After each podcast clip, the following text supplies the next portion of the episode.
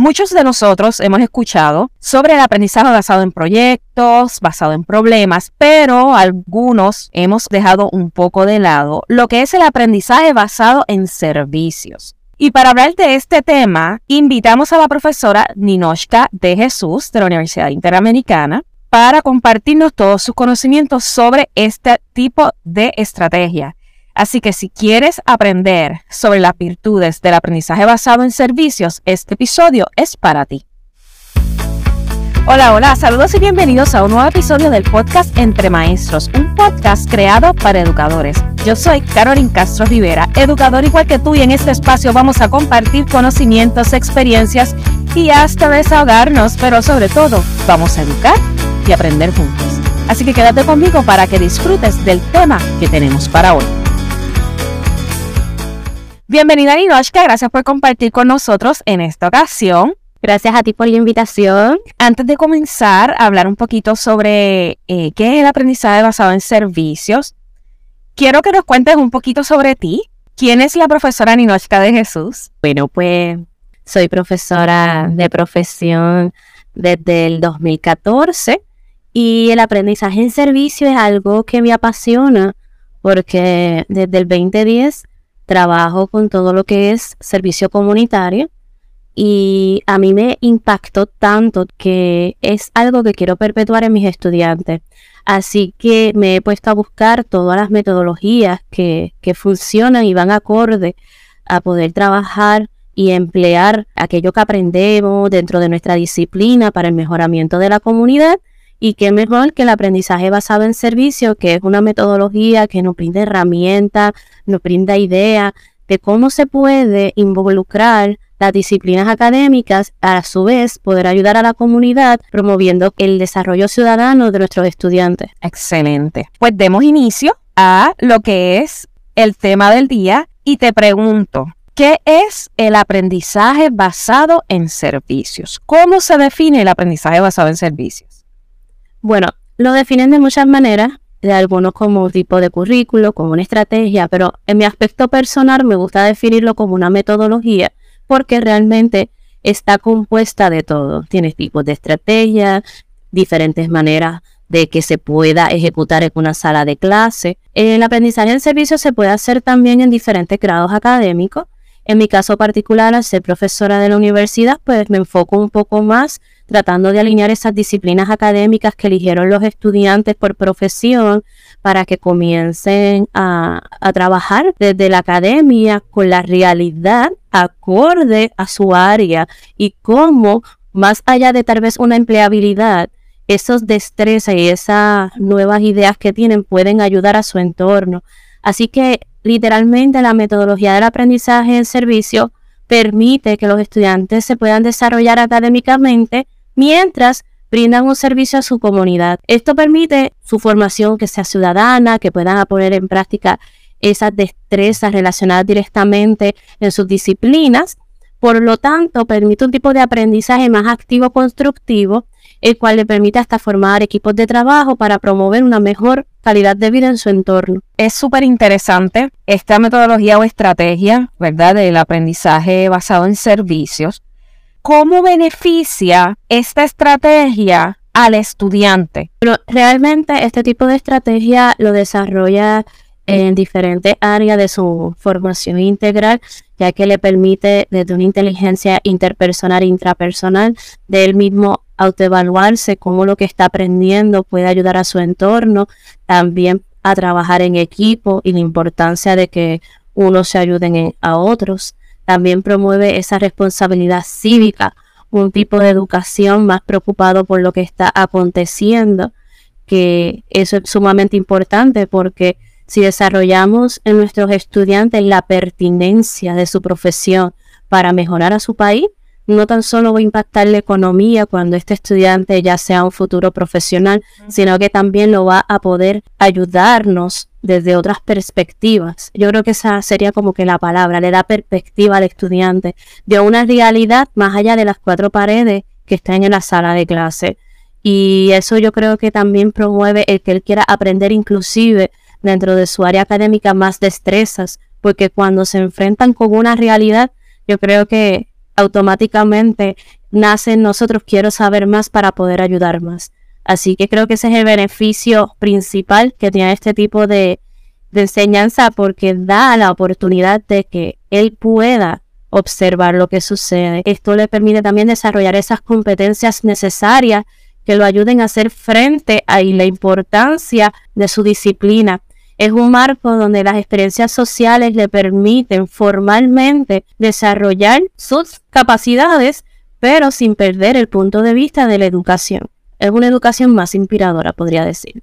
Lo que a mí me llama la atención de esta estrategia es precisamente esa conexión que eh, al que lleva al estudiante, ¿verdad? Con la sociedad que les rodea y su entorno. Y yo pienso que también desarrollan en ese proceso un poco de empatía, porque al brindar, eh, mientras aprenden, están brindando servicios. Pienso que el aprendizaje basado en servicios va más allá de lo que está ocurriendo dentro de la sala de clases, sino que lo lleva a lo que es el entorno y le ofrece a la sociedad otros elementos. Permite que este estudiante pueda tener un tipo de aportación a la sociedad, ¿correcto? Exacto, este tipo de metodología le permite al estudiante adquirir conciencia, le da la capacidad de emplear y potencializar las acciones que hace para transformar su entorno, puede afirmar su empoderamiento, lo permite trascender no solo en el ámbito individual, sino que también la seguridad, sus capacidades, inclusive hasta su autoestima, porque ve que es útil lo que está haciendo para mejorar a otro. Así que también lo ayuda a actuar de una manera más colectiva, lo ayuda en ese proceso de interacción social de que yo soy parte y que yo también puedo ayudar y que yo también eh, soy parte de mi entorno, que a veces es bien importante esa integración, que no se sientan aparte, sino que yo soy, todos somos uno, por decirlo, ¿verdad? De una manera.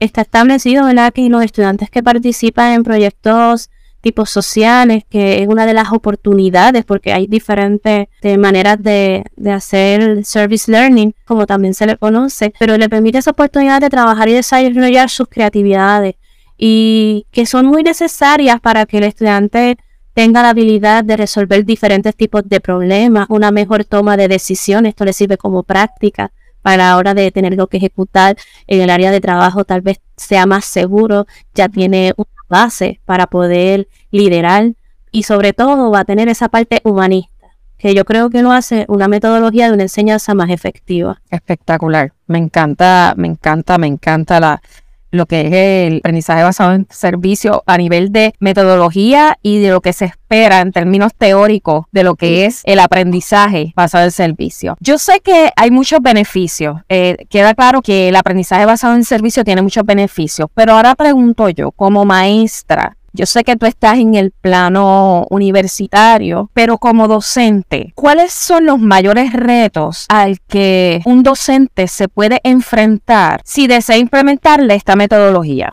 Lo más difícil de esta metodología es su planificación. Y me explico.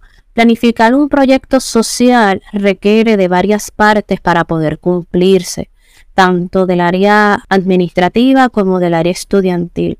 Así que lo primero es identificar la necesidad. o sea, son, es, son pasos. El reto más grande es lograr esos pasos. Por ejemplo, tengo que identificar la necesidad que voy a trabajar. Hay veces que tal vez conseguir esos datos es complicado. Tenemos que estar acorde a las leyes. Tú tal vez quieres ayudar a la siembra de mangles en la orilla del mar.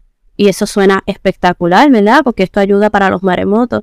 Pero no es así, voy a ir con un mango y lo siembro, tengo que pasar por el protocolo del Departamento de Recursos Naturales. Esos protocolos es bien importante que el maestro que lo vaya a emplear, acorde al proyecto que quiera desarrollar con sus estudiantes, tenga claro y definido el alcance que yo puedo hacer, que yo puedo lograr y acorde al sistema donde esté trabajando, acorde a los permisos que se requieran, acorde al tiempo, porque puede ser a corto plazo o a largo plazo cuánto tiempo tú vas a tener esos estudiantes, si tú lo quieres hacer un proyecto de tres meses, de seis meses, de un año, desde que los estudiantes están en noveno hasta que se gradúen. Eso también va a ser un punto bien importante. Así que el reto mayor, ¿verdad? Realmente yo lo considero que es la planificación. Está claro qué tú quieres hacer, qué tú quieres alcanzar. Nosotros le decimos a veces la propuesta de valor. La propuesta de valor significa dime en una oración a quién tú quieres impactar, qué tú quieres lograr y cómo tú quieres que eso que tú hagas continúe a largo plazo. Que eso es algo también bien importante que le debemos de enseñar a, nuestros estudiantes y que esto permite, porque a veces hacemos grandes proyectos, pero cuando nosotros salimos del proyecto no continúa y volvemos a una situación atrás. Así que también es importante que el maestro pueda desarrollar que ese proyecto sea autosuficiente, que una vez lo terminen,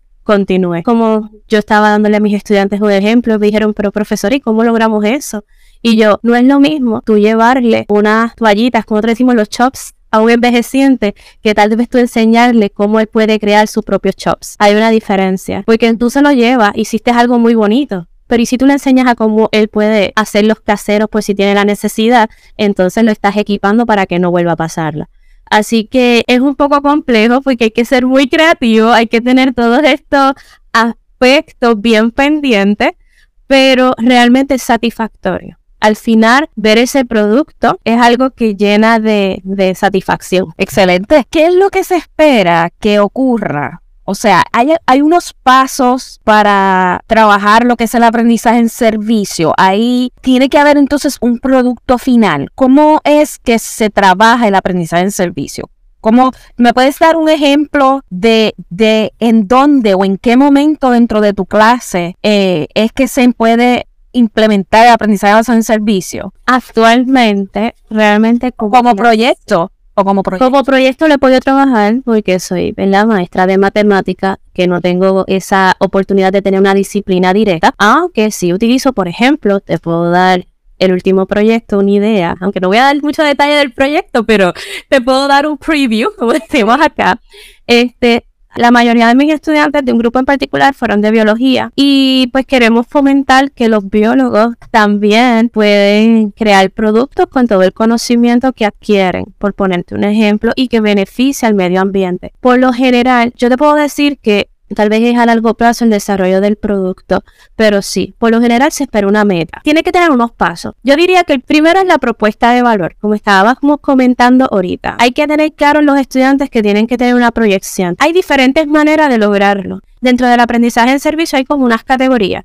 Puede ser un aprendizaje en servicio desde manera indirecta, que sería como que recopilando tal vez historia, haciendo un informe de historia oral para completar algo que sí lo estás trabajando, pero no es algo este, agresivo hacia un problema en específico, sino que quieres completar algo. Puedes hacer algo más directo, como crear mentores en tu sala de clase con la idea de tú mejorar los desempeños. Puede ser desde algo bien grande hasta cosas simples.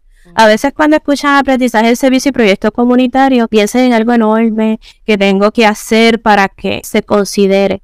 No, el tú crear cualquier tipo de proyecto puede ser desde crear un grupo de, estudiantes mentores que ayuden a otros estudiantes a terminar sus carreras, como puedes crear un proyecto que quiere impactar los cuerpos de agua, sea algo más fuerte o más, más directo, que es la palabra que ellos usan, se llaman Direct Service Learning. Pero se supone que el estudiante tenga claro, sobre todo el problema, cómo lo quiere resolver y, y a través de qué porque esa parte de a través de cómo lo haces y así sucesivamente, pues ¿Cómo se desarrolla. Como maestra, evalúas, cómo tú como profesora evalúas al estudiante en ese proceso. Bueno, realmente es, es un proceso donde aprendemos ambos. Me encanta mucho utilizar la autoevaluación, que él pueda ver cómo sus destrezas, si logró desarrollarlas, si cumplió lo que él quería, si esto lo impactó, si él vio la pertinencia, Creo que más allá tal vez de, una calificación, el valor añadido de este tipo de, enseñanza, ¿no?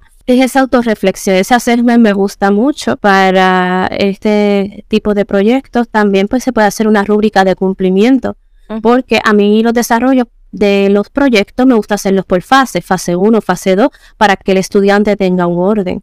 Y sí se podría usar un tipo de rúbrica para ver hasta qué fase llegó en qué falló, qué se puede mejorar. Los informes constantes de cada vez que se va al field se cuentan como, como horas comunitarias, pero también se deben de justificar esas horas invertidas.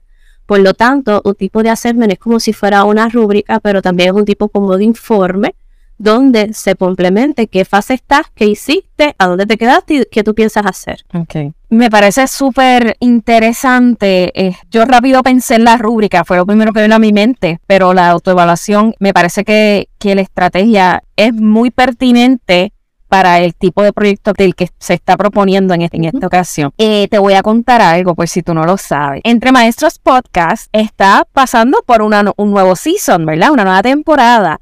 Y en el episodio pasado yo estrené un segmento que se llama La salita de facultad, ¿verdad? Pero hoy yo voy a estrenar contigo otro nuevo segmento que se llama Hack Classroom. Y lo que yo quiero es que me puedas compartir si sabes de algunas aplicaciones o páginas que puedas sugerirnos en caso de que nosotros querramos utilizar lo que es el aprendizaje basado en servicio con nuestros estudiantes. ¿Tienes alguna aplicación o página que nos pueda ayudar en el proceso de la implementación? Algo sugerido. Ok, bueno, vean dos sugerencias. la primera va a ser una página. Si usted no tiene idea de qué tema escoger, cómo elegir una problemática o cómo identificarla, le recomiendo la página de la ONU de las metas globales. Ahí usted va a encontrar las metas a 2030, se le llama también la Agenda 2030, pero te ayuda porque te dice todos los problemas que hay a nivel mundial que continúan, te dan datos estadísticos, te dicen cómo implementar los cambios, qué cosas se pueden hacer y pues eso ayuda mucho a tener una idea y a tener lo más difícil, que es como que los objetivos hacia dónde dirigirte con tus estudiantes y hacia dónde desarrollar proyectos. Así que esa página es excelente, así que la puedes buscar en Google, que es las metas globales de la ONU, Agenda 2030, y realmente es fascinante todo lo que se ve ahí y esa es una herramienta muy buena. Si quieren un app, vi una que me encantó, este, y es Tracker App.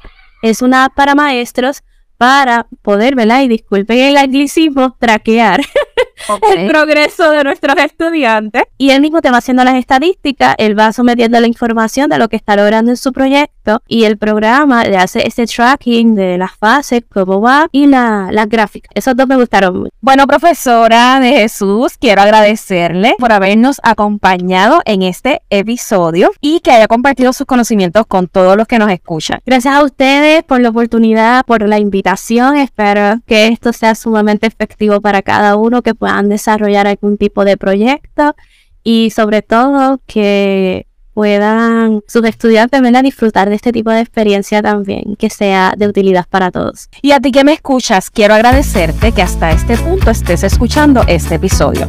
Te invito a que me acompañes en el próximo episodio a un diálogo entre maestros a través de este podcast. Si escuchas este episodio, déjame saber tu opinión a través de mensaje en mis redes sociales, en Facebook, en Entre Maestros Podcast o en Instagram, arroba Entre Maestros Podcast. Los espero en nuestro próximo episodio del podcast Entre Maestros. Chao.